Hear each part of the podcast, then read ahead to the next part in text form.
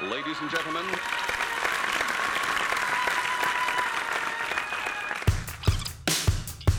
Oh my god.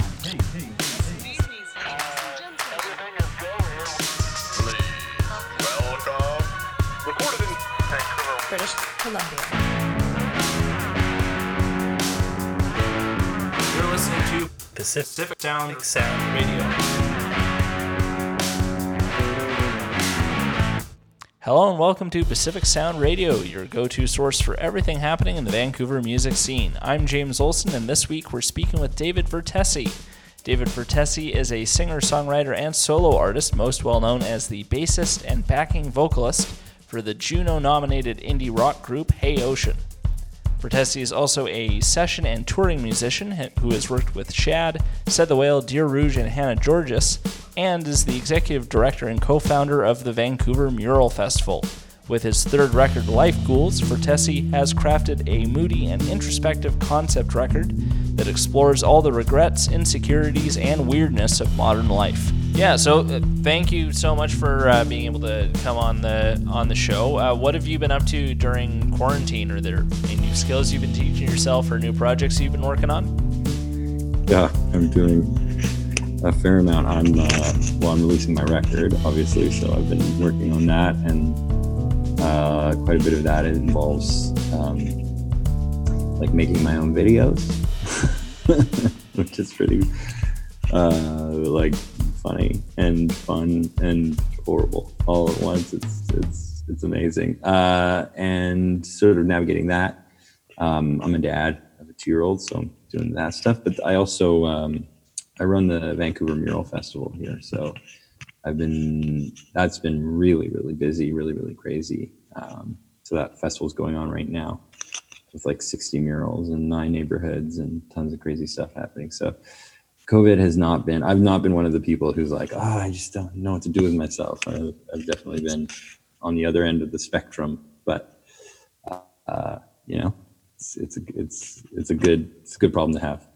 Yeah, for sure. I've I've kind of been the the same. Uh, we used to record Pacific Sound Radio at a uh, the Save on Meats restaurant in East Vancouver, and of course the restaurant shut down when everything shut down, and it was maybe a couple weeks before I was like, I need to start this podcast again, or otherwise I will go crazy. So. yeah, so I, have been. I, I, feel that. I mean, I've also been thankfully employed this whole time, so I, you know, I haven't been sitting around collecting CERB, wondering what to do with myself. Yeah, I'm sure there's a. Yeah, I have I have a number of friends who are in a lot of different positions. It's uh, definitely dealing with the, uh, the for the musicians, you know, that I know. It's not the. It hasn't been the easiest time. No, it's uh, it's a good time to be writing and recording, though.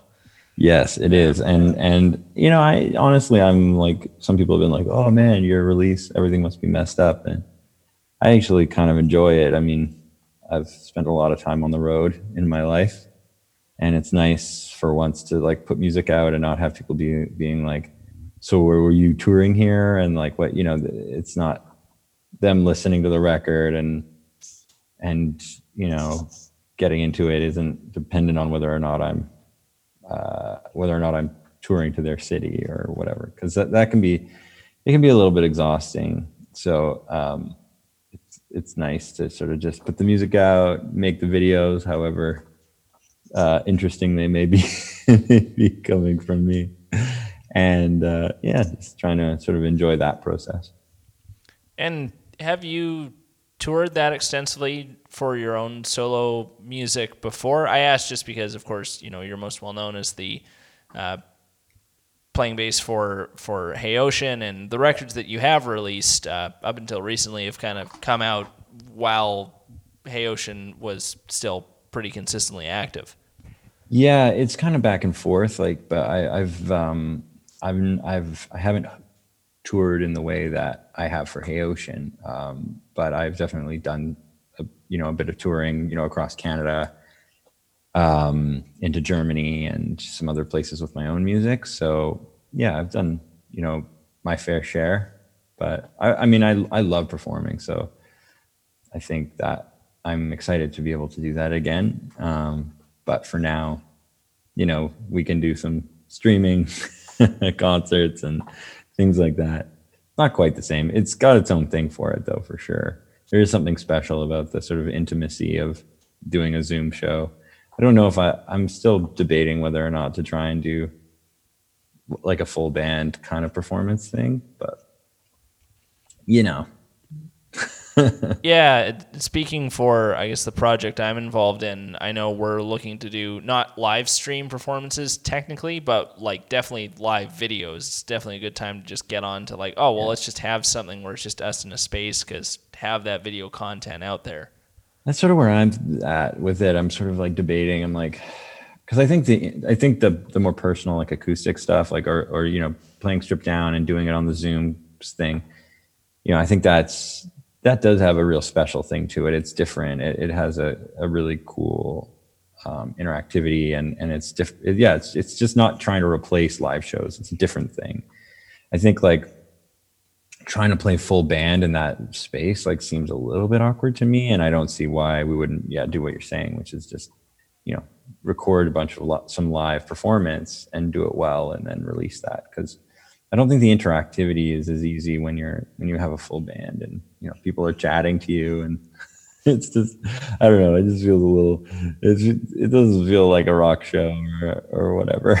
It feels a little bit funny Yeah, like we had a an act uh, on recently called Palm Haze, and I know one thing that they did was they did Twitch streams of like their practices and recording and stuff like that, which is an interesting approach because yeah, what you said like the interactivity, it's like okay, so who was the one managing the comment section while you were you know laying down that guitar that guitar part? yeah and when you have like the the solo thing like you could have like a moderator like someone who's not in the band who's doing that and it, it still feels okay i feel like if you're like playing a show and then some guy's like so that was really great now we have some questions you know it just feels like i don't know it's like two two ryan seacrest or something backing up a, a, a little bit, and you know, I'll, I'll do my best not to not to dwell on the the Hey Ocean stuff because it's you know you and the and the solo record and all that stuff. But what mm-hmm. led you to branch out into releasing music as a solo artist? Considering you know you started releasing stuff while Hey Ocean was still going. Very yeah, active, yeah. Uh, it's just different you know it's uh, hey ocean's a collaboration. Um, you know it's something that we started together when i was i mean 19 or something. So it's been like more than 15 years that we've been playing together. So 10 years ago i you know i released a record uh, my first record on my own. And it was just really an exercise in like exploring you know my own just music that I didn't wasn't getting to make with Hey Ocean. I mean, I, I'm a I have a pretty eclectic taste, and so I, I can kind of get into lots of stuff, and I've played with lots of types of artists. Um, but when it comes to my music, it's like it's really personal. It's really kind of ther- it's therapeutic to me.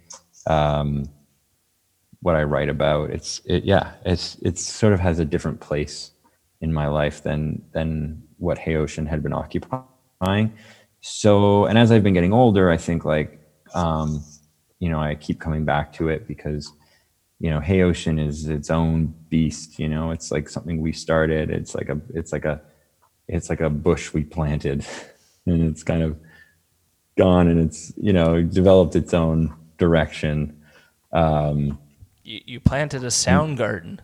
Yes, yeah, Uh, yeah. So it's it, you know it kind of has a life of its own and and its own maturing maturity and its own you know, ups and downs and and just creative direction.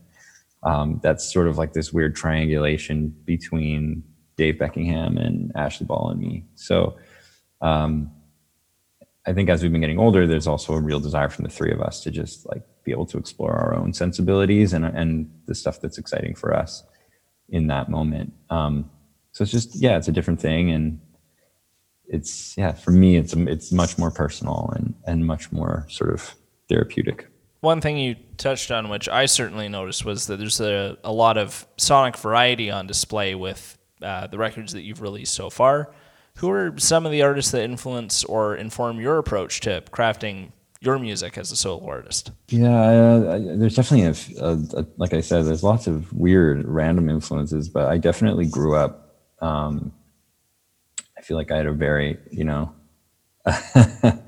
uh, formative time uh, when I was younger, listening, you know, in the late, uh, early 2000s or and uh, late 90s, listening to um, sort of this wave of of emo and alternative rock. Uh, you know, our early Death Cab for Cutie, Pedro the Lion, and David Bazan.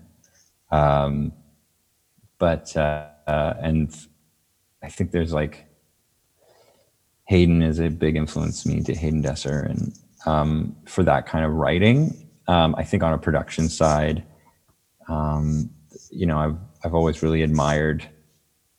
There's a number of artists who have really influenced me, but I, I mean, an artist like Beck has been a huge influence for me, and just how he's able to kind of effortlessly, effortlessly, and and and move between genres and move between, you know, not sacrifice. Um, sonic quality and, and experimentation and songwriting like they don't they can coexist. Um, so i think that's you know they've been really big for for the direction i've been going in with my own music. Um, i listen to a lot of my friends too like a lot of bands that i have from vancouver and, and around uh, canada that have just really you know, given me inspiration. And then there's just tons of people who i just pull i don't know different things. I mean, man, my influences are far and wide because I could go off about, you know, how amazing the Spice Girls are for a while. you know, it's like it, they sort of all these artists, pop music, you know, and some of this more songwriter stuff. It really they occupy these different places in my heart and in my my sonic brain and and it's weird how I'll be working on a track that doesn't even sound like whatever Spice Girls or something, and I'll be like, no, but I want there's this thing they do, and I really I like that, and I'm kind of kind of kind of do that here. And when you listen, maybe in the end you would never know, but you know, there's there's definitely some funny moments. Uh, because you know, like for instance, like a band like Cake is a really I love Cake, and I think what I love, I mean, there's lots I love about Cake, and in Hey Ocean, maybe you would hear more of my like musical influence from them, but I think like his lyrical work is so amazing and and his ability his like not there's not you don't get a lot of like sarcasm rock you know in the way that cake is able to do sarcasm rock. Um so i really i really appreciate that for sure. I think the only other sar- sarcastic rock or just sarcastic artist that i can think of that's a little bit more contemporary that pops ahead is like father john misty. And it's like yeah a good yeah, chunk totally. of the appeal for me Totally. And Father John Misty definitely like I'm I'm not like a massive like I don't know all his stuff, but I definitely loved it when I heard when it came out because I was like, yes, like sarcasm rock. This is so good. Um, I also love music that like a huge thing for me is like sad happy. I love music that can occupy those spaces at the same time. And uh and so I definitely sort of, you know, my second record is called Sad Dad Cruise Ship um, because it was it was sort of there was a bit of that sort of I had someone tell me that at one point just be like you know your music's kind of like this like sad like dad cruise ship music you know? It's like sad and you've got this low voice but you can kind of two step to it. Um, and I was like that's absolutely amazing and that is definitely my new genre. Um, uh, yeah but it's it's I yeah trying to strike that balance is I find find always interesting. I think on this record too, like I was listening to albums like you know newer albums like you know Madison Cunningham and um, trying to think who else I was like listening to a lot, but just these albums where people were really just really letting the songs breathe, you know, and really just producing them in a way that was really about the song. And and uh, a friend of mine from Vancouver, Dan Mangan, like his most recent record too, like talking to him about his process and how he went through that with the producer he worked with. Just it was a lot about, you know, it was sort of reinforcing something I've been thinking about a lot because I really like Dan's recent record a lot. And uh, I felt like it was really getting to the core of the music. You know, it was really, it was really being like, you know what is good about this music is like this guy's voice and you know he's playing guitar and the lyrics and like you can you, the as cool as the production should be, it should never ever stop you from remember knowing that that is the music. Like that is what this artist is. Um, and yet, you know, they were able to capture some really cool, interesting production pieces. And like, it's not, there's no lack, it's not boring on a production side at all. It's very interesting, but it's so, it's like a, it's a kind of a maturity thing, I think, like just being able to be like, this is what it is. Um, I love the new soccer, I love the soccer mommy stuff that's been coming out. I'm a fan, a big fan of soccer mommy. But once again, it's just, it feels really straightforward, straight ahead. I feel for like for a while, people were really like, myself included, just diving into really lush production, you know, like really, really lush, like so much going on and so many, so many bands. Yeah, because it's, I don't know, things got really synthetic for a while and that was really fun. it was like, it's been cool, but it's nice to see. I feel like there's a movement right now of coming back to just like, what does it mean to like write a song and play a guitar and be a band, you know? Oh, 100%. And even just uh, the whole bedroom pop thing taking off the, the way it has, like Yeah. big, like artists getting huge or just artists that are big that employ this like really, I mean, it's digitally lo fi, but like very lo fi sounding production. Yeah. Uh, I feel like Mac DeMarco was a real turning point too. Yeah. You know, like I feel like when when that when that first record when Salad Days came out, like I feel like I haven't stopped hearing bands emulate Salad Days. Like I I like still I feel like these albums are coming out and I'm just like oh I get I don't even know if they listened to that record, but it's like that it is just that record on repeat. It's that guitar sound.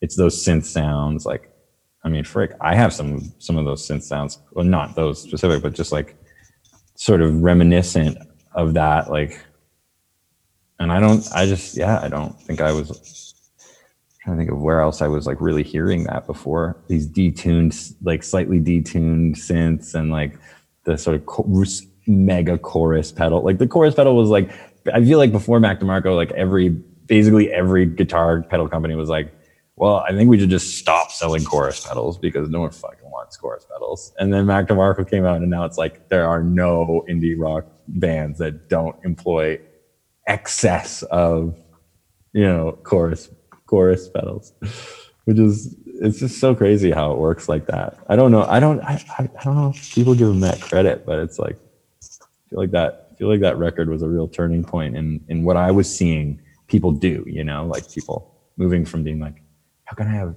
all the synths and like, you know, this movement we've had from like kind of like moody, you know, young woman with like these like sort of, you know, with synths and like, the, you know, a la like, you know, the popified version of like Purity Ring and, and, and, uh, who else I'm thinking about? Even like Phantogram, stuff like that. Like seeing that stuff like recycled, recycled, recycled.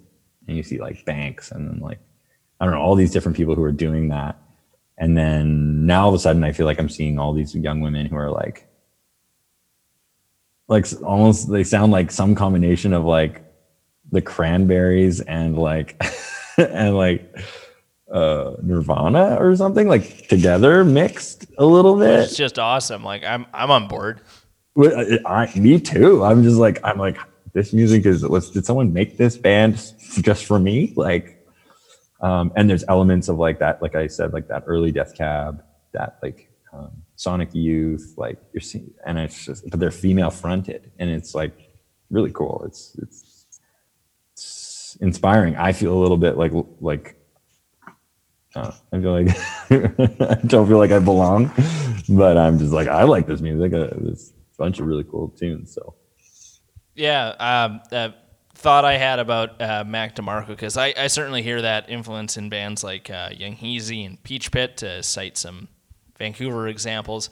I almost Haley feel Blais that like put out a record. Yeah. Like oh Haley it's like- Blais, yeah, as well. Her record. you just know this record that has like all that. It's just like Oh. all those sounds. You know, Yeah. like it's amazing too. It's an incredible, incredibly bunch great of bands record. I've been hearing where I'm like, okay, like Yeah, Mac DeMarco is dope. I agree. I, that's that's how I feel when I listen to the song. I know there. I don't think there's anything official going on, but I think there's there. The city of Vancouver at some point might is considering maybe getting rid of the statue of Gassy Jack in Gastown. I kind of Mm-hmm. feel if they were ever to replace it with another statue, maybe a Mac DeMarco statue. I know it would never happen, but it would just be absolutely hilarious if there's just a crowd fund for that and they actually got raised the money to do it. Uh, a bronze of Mac DeMarco. Yeah. It's just like the the, the detail with the, the gap tooth, just like oh, it's got to be. he would be he would be so confused too. I feel like because he's probably like because my understanding is that he was in Vancouver for quite a while and then like didn't really go anywhere and then he went back to Edmonton and then after that was when his career really took off and like I feel, I, I mean I, I have no idea. I've never met him but I'm I have I get this uh, somehow I've heard that like maybe I would think he'd be like Vancouver like but if Vancouver's like no Mac you know it's kind of like uh, what's it Grimes. You get that a lot Yeah. with Grimes. Like Vancouver really wants to own Grimes because Grimes grew up here but like But- Grimes like went away and like made her career in Montreal and like every everywhere else but Vancouver. Yeah, and now she's you know got a kid with Elon Musk, so yeah, but Vancouver's can be really. It's funny. Vancouver has a, a cool scene, and and you know I'm really proud of how far it's come since I started. Um, but I think there's always been like a slew of bands that are like so awesome and get real big everywhere else. And then Vancouver's like, wait, wait, wait, but they're they're from Vancouver, you know? And everyone's like, yeah, but you didn't even like acknowledge they existed. Like Japandroids, you know, like bands like that, where it's like they became massive internationally, and Vancouver was like rushing to catch up and be like, they're from Vancouver. Oh my God. Like, what were we thinking? Do you have any thoughts on, on why that might be? Because you know I've been doing the this podcast here for about two years, and uh, you know the whole thing about what we're about is just giving all the talented bands here just a, a platform to talk about what they're doing and promote what they've got going on. And you know with COVID right now, it's really just new music they have coming out, but there's it, we're not want for it, awesome bands here. It's just there seems to be something missing about. Yeah, I Yeah, I, don't mean, know. there's awesome bands everywhere. I think there's definitely, I mean, in any my experience after you know, a decade and a half is like there's a lot of hard-earned luck. You know, um, first of all, I mean, the music industry is that. I mean, you can't you can work as hard as you want, but like there's always an element of timing and place and and who you know and who you happen to sit next to on the bus you know? Like that's it's just i think that's always there because there's just so many bands. There's just and now more than ever you know it's it's so accessible.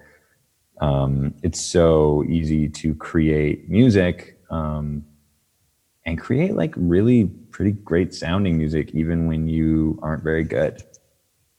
Like you know uh, like a lot of people can they, they can do things that people just never could you know before and it's at their fingertips. Like i like i'm rec- i'm like i'm using my phone for tons of stuff now. Like when i'm recording like i'm i've used whole sections of songs on my record like and on hey ocean stuff like are literally GarageBand on my phone synth instruments like the other day i was just messing around and i ended up recording like two kind of like garage rock demo kind of things so not even synth it's not like synth it's like rock it's like a band playing Yeah, but i didn't play a single instrument it's all just programmed in GarageBand all the drum fills and like everything and i listened back and i was like this is weird It's wild, right? it's wild. So, so yeah, there's so many bands. I think that's a thing. I think like,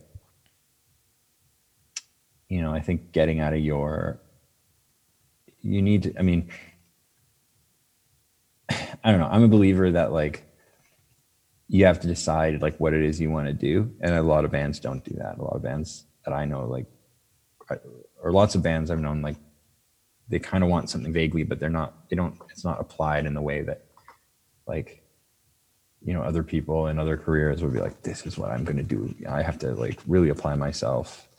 Um i think you, you kind of like this is where i've landed. I feel like when you're making when you're creating your career you have to think about like what kind of garden you're planting you know? And are you someone who you know wants to subsistence farm you know are you someone who's like i'm gonna i have a garden in my backyard and i want to i want to grow the food so i can eat it. Or are you community garden? Are you are you a factory farm? Is that the level you want to be working at? You know are you someone who kills pretty much every plant you ever plant and and you just put some stuff out for fun and maybe you get some tomatoes at some point in the season? Like those are all you know as a metaphor. It's all just like you have to decide what you're trying to do because the way you act and, and the things you do and the places you go and the types of music you're writing like all of that is influenced by that decision right? Like someone who is aiming for you know you know lady gaga like someone who's like i want to be that. I want to be a superstar you know your approach is a hundred percent different than someone else, you know? So I think that intent is important. But with a lot of these people, like, man, like, I don't know if Japan, Japandroids was like, on my understanding is they were going to break up or something. And then they just, and then they broke. And then it was like, what the hell? And I think they were more confused than anyone. Like, I don't know. I just don't think you can plan for some of that stuff. I think you just like put yourself out there and you do your best and uh, you you just work as hard as you can with what you have and try and put yourself in, in as many situations as you can. But uh you know vancouver we're we're also like a bit you know removed from the rest of the country. You know we're really closest to seattle but we're also there's the border there. So it's so crazy that so many bands i know like including my band like would tour to Toronto before they would tour to Seattle. Like that's because it costs money and there's a border and it's crazy, of course, right? But it's just like that's kind of crazy. like Toronto is far and the flights are expensive and and gas is expensive. And there isn't a lot. There are some places to play, but not enough that merits the drive, which is the other challenge. And lots of, and also like you know, there's this kind of Toronto, Ontario, BC divide where like. Mm-hmm I feel like sometimes I feel like the attitude towards West Coast artists is a little patronizing. And so it's, you know, so some people move to Toronto or you move somewhere else, but Vancouver's got a lot to offer, I think. So it's, you know, there's some really cool artists here that are doing great music and I'm stoked they've decided to stay and build their thing here and then export it elsewhere. Yeah, me too. It always breaks my heart when bands I like are like, "Oh, we're moving to Toronto. Oh, we're moving to Montreal." I'm like, I, I get it, but I'm sad. And once again, it just depends on what you're trying to do, right? Yeah. Because some people are like, "I just want to go to Toronto," and you're like, "Yeah, but do you really need to do that? Like, based on what you're trying to build, or or should you be moving to New York? Like, Mm, yeah. I don't know. There is something to be, you know, with being a bigger fish in a small pond too.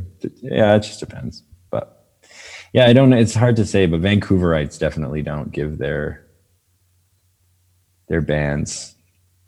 They, Vancouver likes seeing people be validated externally. I think before they're really ready, they'd be like, "Yeah, okay, we're Oh, we're oh, in." oh, oh, the Vice said this is cool.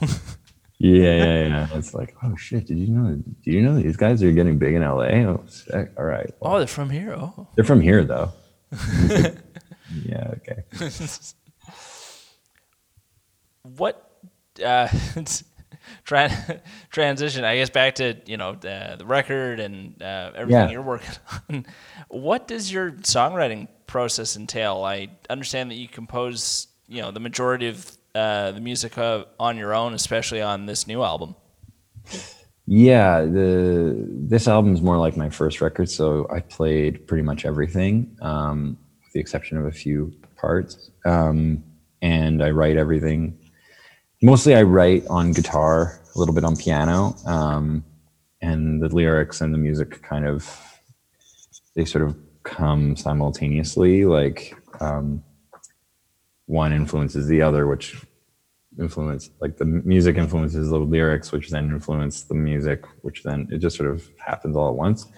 Um, and there's definitely some songs that have taken me a while to write, and then some songs that are just so fast it's so easy. Um, and then I just knew going into the studio what I wanted it to be, and I wanted to play everything, and I wanted it to be like not just my voice, but like my my musical voice on the guitar and play baritone guitar. And this is the first record of my own where I've like really played bass on everything. Um, which is weird because my first couple records, my first two records, I sort of like shied away from it a bit. I do play bass on my first record, but my second record, I didn't play any bass. It's all synth. And you play bass in Hey Ocean as well, so Yeah, right. That's like one of my one of my main instruments. So it's kind of like I don't know. I guess I was trying to like separate myself somewhat. Uh, but in this case, I was like, no, I want to do it. So I, you know, I really, and then writing a lot of that kind of stuff and then I like having I like having constraints. So, um, you know, worked with my buddy Dan Klenner, who used to be in Ocean, and he's a great producer engineer here in um, Vancouver. He has a place out in White Rock. So I just go out and spend like I I recorded this record with him over the course of almost around a month, and just would go out spend like three days a week with him because um, I'm working, and then I'd sort of just go out Thursday, Friday, Saturday, and just like rock some sessions record some stuff, and then go back the next week. Um, so it moved really, really fast. Uh, but partly because I was just like, you know, for instance, with synths, like Dan has endless numbers of synth patches, right? And uh, I just like went out and bought these synths from um, from the store that are like these awesome Yamaha series they have that are like these mini mini synths like breakdowns of like really nice synths that they have, but they're just like small scale. So I got like this one organ. It's basically an organ organ emulator, and then the other is um, kind of just like an analog synth, uh, just a straightforward like left to right circuit. So you can kind of just program it. You can't save any sounds. You can't like do it and save it. You just have to build it all. So I basically was like, I'm just going to use these two th- mm, keyboards for my whole record. I was like, that's it. Like I'm not using other keyboards.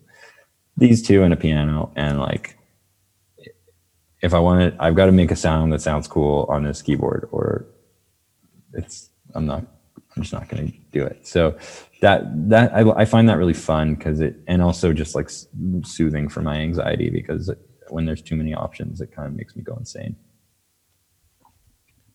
With your upcoming album life ghouls was there an attempt to focus your attention on capturing a specific mood or feeling over the course of the eight songs on the lp yeah it's it's a concept record so it's um it's about uh life ghouls. So it's it's about sort of coming to terms with things that scare me you know the, in my life um, things that have haunted me or fears that i have um, and as I've been getting older, you kind of use. I just have started to come to terms with some of that stuff and things that used to really, really be difficult for me. Memories, things I've done, you know, things I could have done um, or should have done, or ways I treated friend, old friends. Um, you know, coping with. I, I, I have anxiety. Um, I have obsessive anxiety disorder learning to cope with that. Um, social media, like there's just things that I have had. Yeah, they've just been tough, and I'm more and more coming to terms with. Just they're kind of a, they're just there. They're a part of your life, like, and you start to almost like. I think the way I've been referring to it is like they almost become like roommates, where you're like, okay, we like we live together. Like I don't know, we, what am I going to do? Like, I, you know, I have to get used to this. You know, I'm I'm trying to come to terms with stuff. So, you know, um, a song like "Waste" is, you know, really about um, this combating this, weighing these fears of like, re- facing change and facing it head on versus the fear of like so the fear of that versus the fear of like not knowing like um the fear of facing change versus the fear of like never changing you know and and being stagnant and, and knowing that you're like oh my god i gotta get i've gotta change it. And i think i've felt that in like my work and in, in my band and things where you kind of like realize that like you're kind of the one who you're it's you you are your own sort of demons that you're facing. And or like object of desire which is more about like social media and just kind of, it's a very sarcastic song it's sarcasm rock about uh yeah just like being at odds with the social media culture that is now every, commonplace is kind of every day. So yeah so the whole record just explores that in different ways. Um, each song kind of represents a different sort of fear. Um, some of them are related but yeah that's that's sort of how it all came together and then So- the artwork kind of reflects that as well because the same artist did artwork for each song which ends up being the music video for for waste is like all these vignettes but each vignette is is representative of a different song on the record Oh, it's super cool, and it's something I noticed, uh, especially with the singles that you have released so far. Uh, kind of circling back to that happy, sad element of your songwriting. Uh, certainly noticed that uh, with the three songs you have released. Is there something about this contrast or presentation style that you feel to be a effective way to communicate your feelings through music? Uh, sorry, maybe ask that again. Like, like, is there something about the that contrast of sad and and happy? You mean? Yeah, that you feel is a effective way to communicate, you know, your feelings. I just feel like life's like that. You know, life's just kind of like that. Um, it's like you know, happy. That's the stuff that's always struck me, I guess, musically. Um, I mean, I guess there's stuff where you know I dive deeper on stuff that's a bit more emotional for me, um, more purely kind of emotional. But I think it isn't, especially this record. In some ways, you know, it's not about, it's not meant to be a sad record, but I think it is a a somewhat like thoughtful record and like somewhat nostalgic. And and there's these other kind of things that come in that make it feel very contemplative. Um, but a lot of it is kind of just being like uh, just kind of being open to the fact that that's how it is you know? Um, that, that this is just what are you what are you going to do? Kind of is sort of the sentiment is like this is life. This is just life.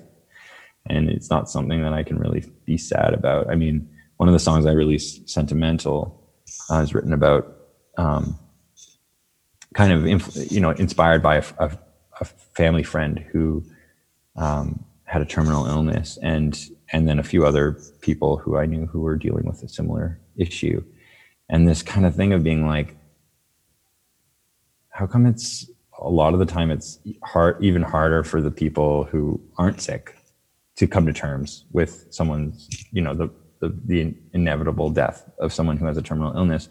In some ways you have the terminal illness like you you are forced to come to terms with it. I mean you you can't not I don't um, have a choice, unfortunately. so you don't have, exactly right? And so but everyone around you is like i don't know how to deal with this you know? And uh, so i just getting that advice of someone being like the person who's sick being like yo like you gotta the last thing i want is everybody to be like not living their best you know not living their life out of some sadness for me. Like that would be not that's not what i want you know? Um I just thought that was like so striking.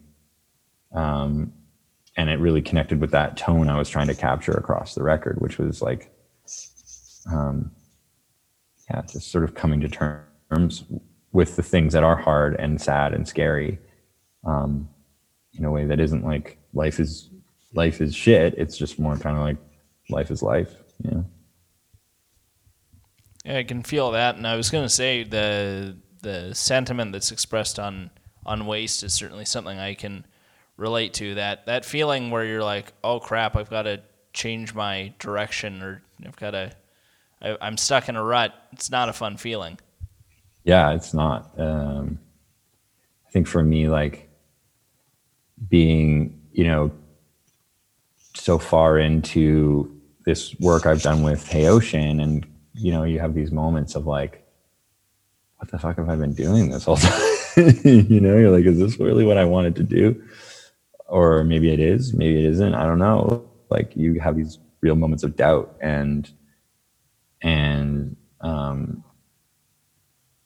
and you feel like you feel like you've wasted you're like you feel like you're wasting time doing what you're doing you feel like you're wasting your time then you you try and change it's like it's all there's this weird it is a fear of like wasting your time like we all have a limited amount of time on this green earth and like i think especially as you get older you're just like what the hell have i been doing for 25 30 years you know you're like and I can't take it back. I can't change any of it, you know. And also, it is what it is. Like I have a kid now, and like her name's Mona, and oh, she's amazing. And and it's so weird to think like all those things I regret, all those things that like I didn't want to, you know, or that I was afraid of, and the regrets and things I should have done, and all that, all that bullshit that you know has been in my head for years. Like I wouldn't change a single fucking thing now, you know, because you're like this is this this amazing kid is what has come from that and like you just don't so it makes you kind of take a grain of salt about what your life has been like you know because you're like well i'm not necessarily proud of some of my moments and some of the ways i've treated people or ways i've treated myself like but i definitely don't take any of it back because that to take that back would mean taking mona back and i don't take Mona back for a heartbeat, right? So it's a weird thing to sort of real to sort of realize, you know, all that stuff that haunts you, and you're like, oh, it's just you're just you're my roommate now, and I there's nothing I can do about it. and has this been uh, the type of record that you've wanted to make for a while? Yeah, I think so, and I think like this you know, my second record was really, my first record was really like, I knew what I wanted to do. And it was a concept record. Um, and I knew what I wanted it to sound like. I knew how I wanted it to feel. And, and I made it much the same way I made this one. My second record was more of a collaboration with some other people. I was exploring. I was like, I don't really know what I want to do. I don't really have a clear vision. I have some songs. And so I just sort of like made a record and and I think it's great and I, I like that record a lot but definitely like this was more like that first experience where I was like I know what I want this to feel like um, and I really want to get back to that sensation and and uh, and focus on like my voice as a songwriter as a singer and, and as a musician and speaking to the visual presentation of the record itself, the album cover for Life Ghouls and the music video for your single Waste features artwork by Alex Yukov. I hope I Yukov. Yukov, yeah. Yukov, thank you. Um, I was struck by the you know the playful yet kind of unsettling incorporation of Christian iconography. My favorite piece is probably of the Virgin Mary taking a selfie. That's just fantastic. Um, yeah. How did you connect with Alex, and what oh, direction oh, or input did you have on the presentation of the album art and the music video? Yeah, that's been awesome, man. Like she, um, she painted a mural in the mural festival last year, uh, and I was her art was super cool. And I was making this record, and I, I don't even, and I was trying to think about what art I wanted, and I I don't even know if I was like really thinking about it at the time, or I kind of forget. But I basically there's an image of hers um, that she'd already done, which is this image of the ghost and the guy sitting on, in the orange hoodie, sitting on the at the desk with the um, uh, with the Ouija board, right? And and the ghost is like has the martini, and it's like, and I was just like, that is exactly that is exactly what I'm trying to get at. You know, it's like this playful kind of like this pl- she's so playful with existential dread you know, like existential dread is a playful thing for Alex, and she uh, she does that so well, and there's and it's so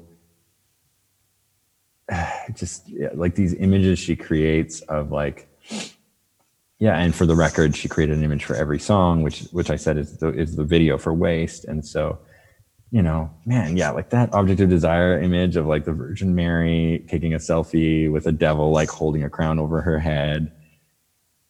It's like i was like that's just too good. Like it's it's just so it's exactly like it's it's i just felt such a kinship with it. I think she's such a brilliant artist and and conceptually she just we're just very we just we met up and we talked and i feel like i was a little nervous because i i felt like she was super cool and like just really hip and i was like i don't know if i'm very cool uh because i'm i feel sort of old sometimes uh in the industry and and uh but we had a great talk and we just were so aligned on this kind of stuff and so i just gave her all the all the, i was like i want you to do what you want to do because i believe that if you find the artist and you really love their work, then like I don't need to tell her what to do. You know, like I need to give her parameters. I need to be like, this is what I'm trying to get across.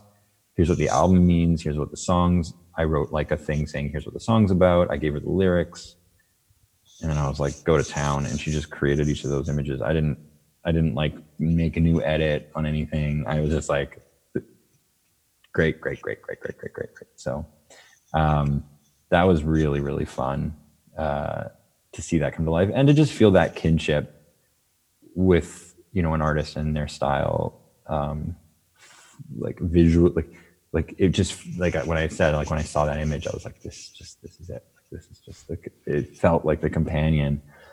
And i actually asked her originally i was like would you do an album cover for me? And she's like yeah sure what do you want? And i was like honestly i actually kind of just want to pay you to use this this image.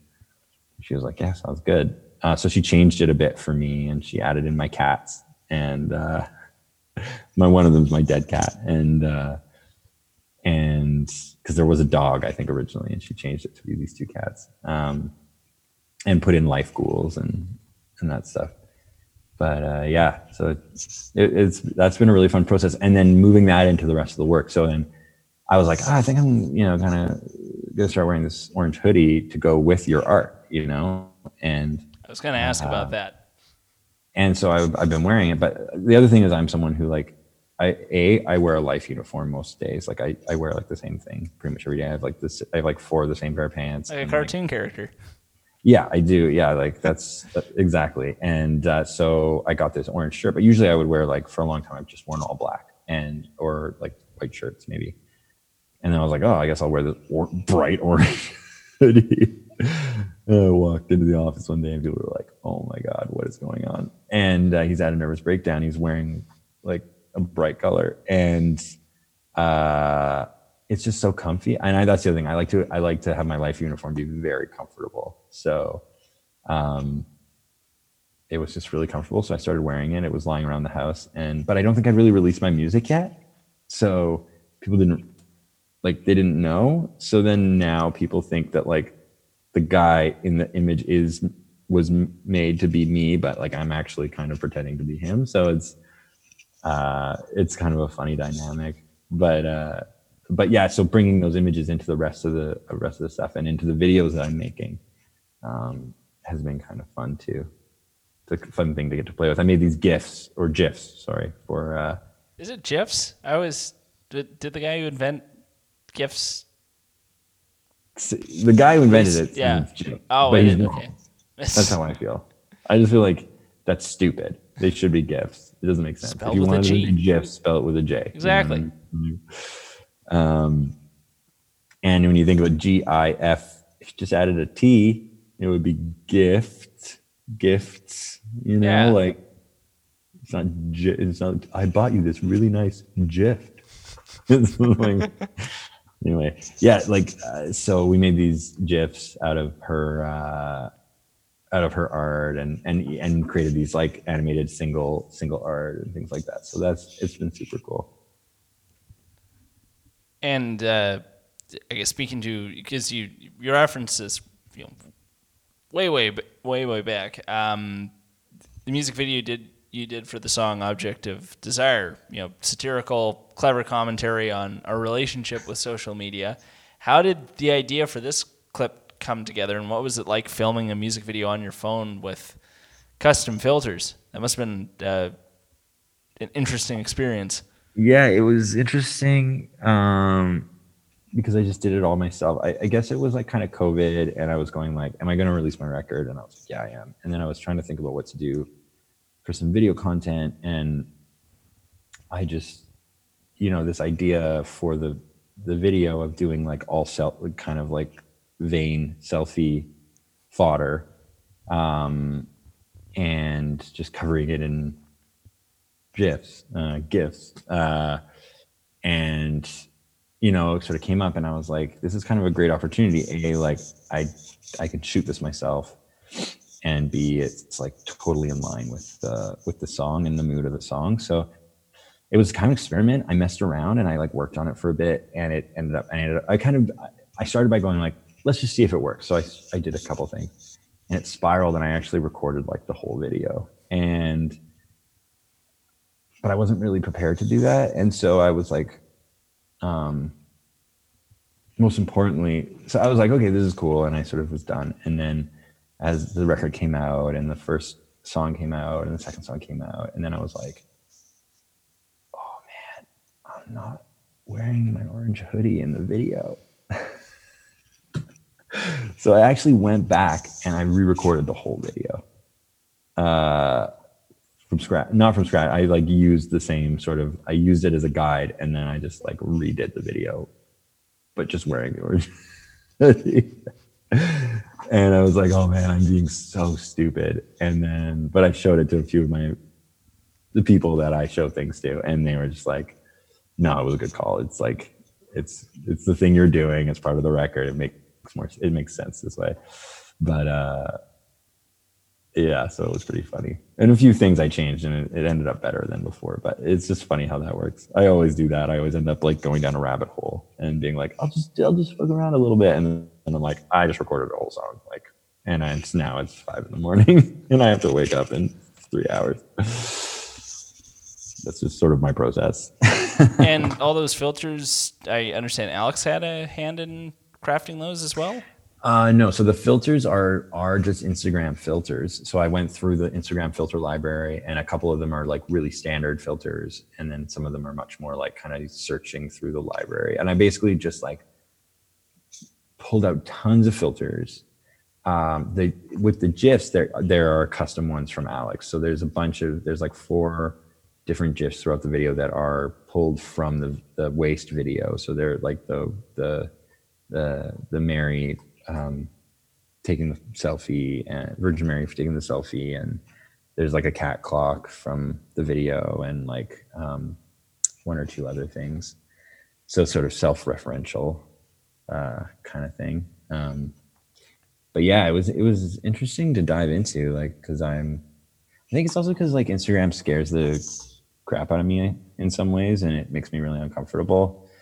Um, it's I just find it hard to be like, look at me, look at me, look at me, look at me, look at me all the time. And uh, I I recognize that people who are doing that um, aren't necessarily thinking that. You know, that, like just because someone posts all the time doesn't mean they're consciously saying like, "Look at me, look at me." But I think like subconsciously that is what you're saying.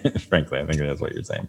And I think if you post a lot on social media, like for no real reason, like it's it's just kind of like because it's just deeply self-involved. And so which is not a trait that i respect in a in a big way you know? I, it's not necessarily that i like think it think it's bad and disrespect what they do. It's like everyone should do what they want to do but like it's, it's not something thing. that i look to and go like oh like that's what i want to be like you know? Um it is yeah it feels like a vanity thing so I saw this woman, young woman. It was just when TikTok was really getting off the ground, and just that whole trend of like lip syncing and dancing, dancing sexy, you know, uh, and wearing sort of like not a lot of clothes uh, or like cute outfits. Like that's like a whole that's a whole subgenre of social media, and it was just really getting off the ground.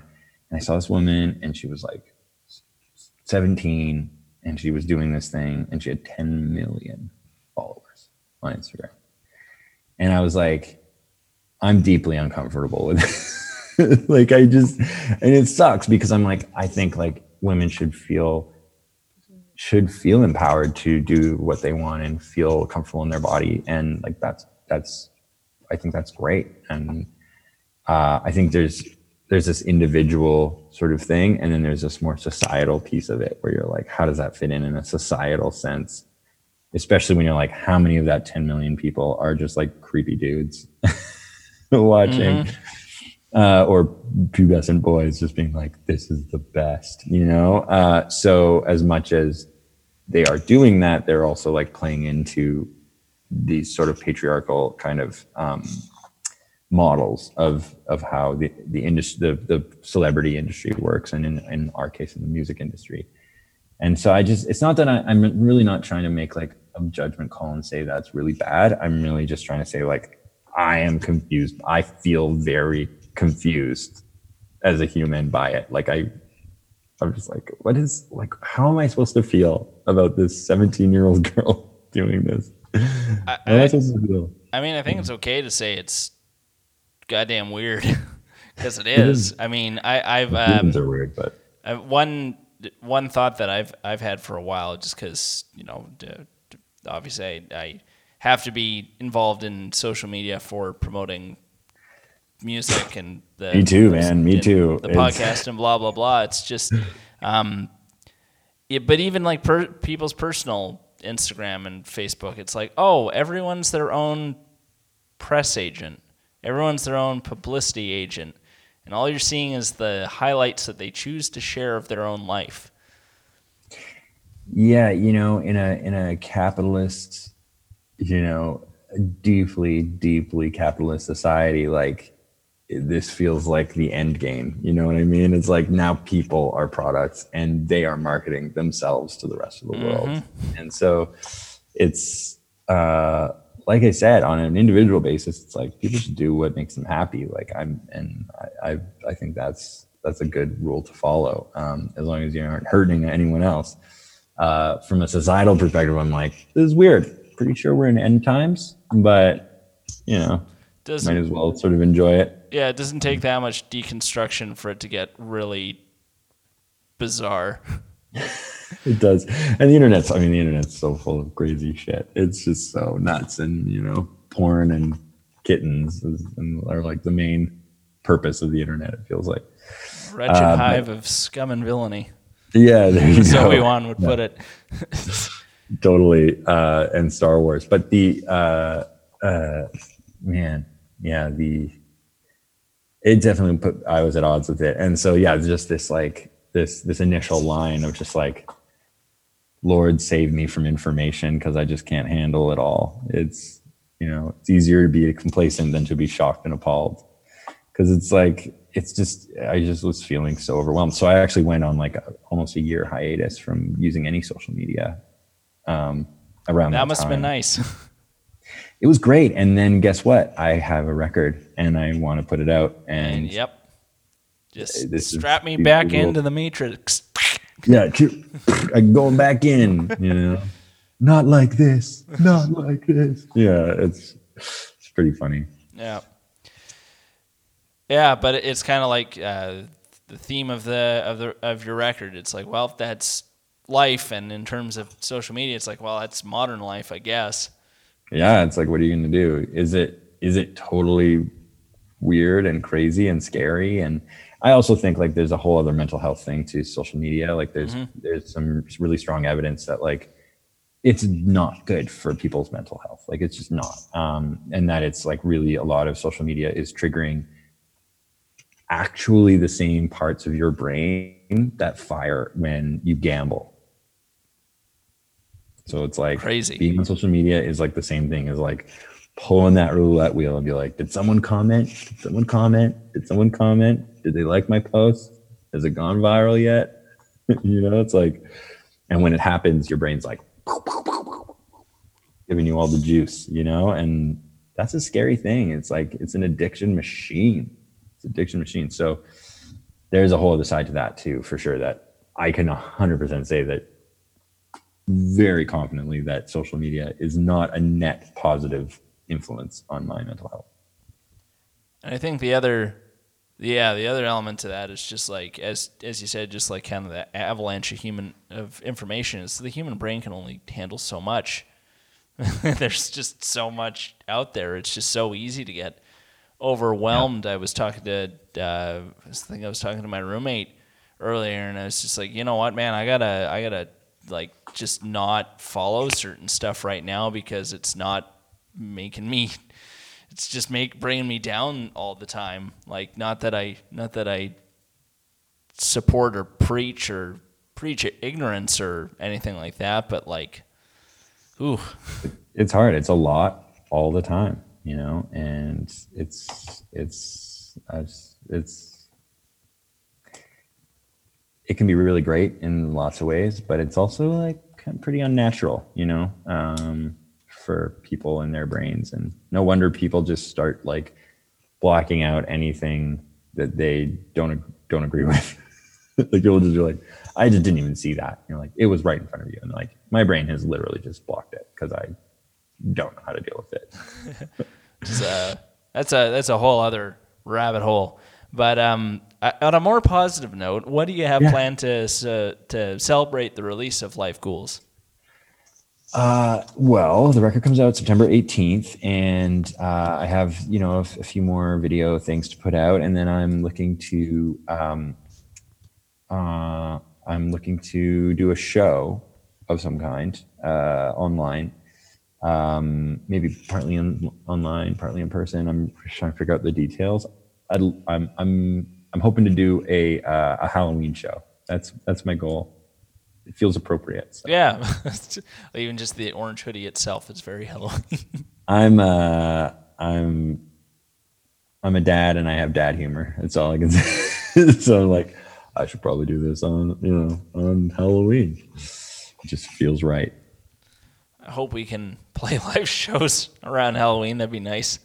We'll see. Like I said, I, I'm not sure if it'll be me playing or if it'll be me releasing a video or it's just I haven't decided what I'm the most comfortable with yet. So Yeah, fair enough. Um, what local bands or artists would you recommend we bring on the show for a future episode?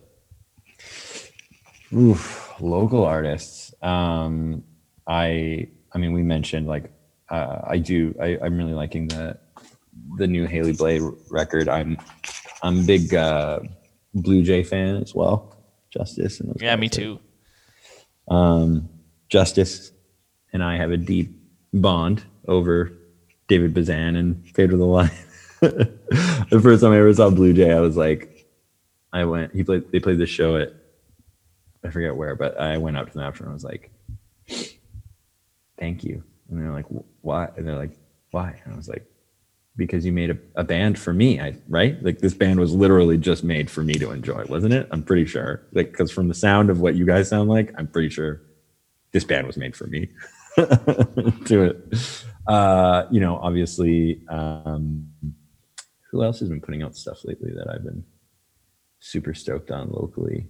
Um, I don't know. I feel like I'm drawing a blank right now, but uh, there's been so many people putting out music though, which is crazy. Like, um, I love the Jordan Klassen record that came out uh, a few months back, three months ago.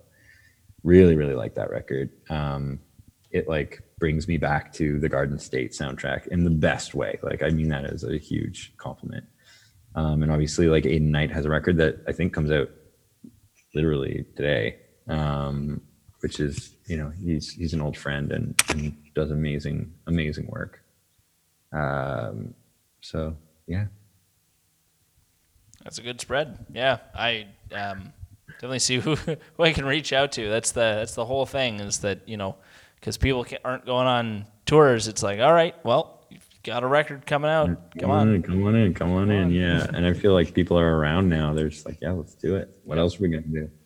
Yeah, that's uh, the you know this the quarantine friendly format of the show has actually kind of been great for the show because I'm able to bring more people on. I'm not constrained to. And it's easy. Everyone can just like call in from their place and just sort of have a conversation for a little bit. Yeah, it's super. That's that's sounds Sounds nice. Yeah. Sounds nice. God bless uh, video calling technology. Otherwise, this pandemic would Yeah, suck far more Crazy, than it already does. Um, how can listeners check out your music and keep up with everything you're up to? Uh, I think like I'm on social media things, obviously uh, Facebook and stuff. I, Instagram seems to be as much as I'm at odds with it, like the place where I f- interact. I'm the most present. So definitely follow my Instagram, which is just my name, David at David Vertesi, um, and then Spotify, um, you know, Apple Music. Those are I'm. Uh, it's yeah, that's my music is all on all the all the streaming services, all the services and stuff. So that's that's the best way to check it out and and you can see my old records there too as well as this new one when it comes out Thanks for listening. I'm your host, James Olson. Pacific Sound Radio is produced by Mark Lingelbach. You can check us out on Facebook at Pacific Sound Radio, Instagram at Pacific Sound Radio, Twitter at Pacific S Radio. Our YouTube is Pacific Sound Media. Our website is pacificsoundradio.com. And you can also check us out wherever you stream your podcasts. If you like the show, there are a few different ways you can support it. You can give us a five star rating and a positive review on Apple Podcasts or your podcast platform of choice that lets you leave reviews. You can share this podcast on your social media, and you can recommend the show in person from a safe social distance to your friends, family, and coworkers. If you know a local band or artist that you think should appear as guests on our show, let us know. Fill out the form on our website or send us an email to talkpsr at gmail.com.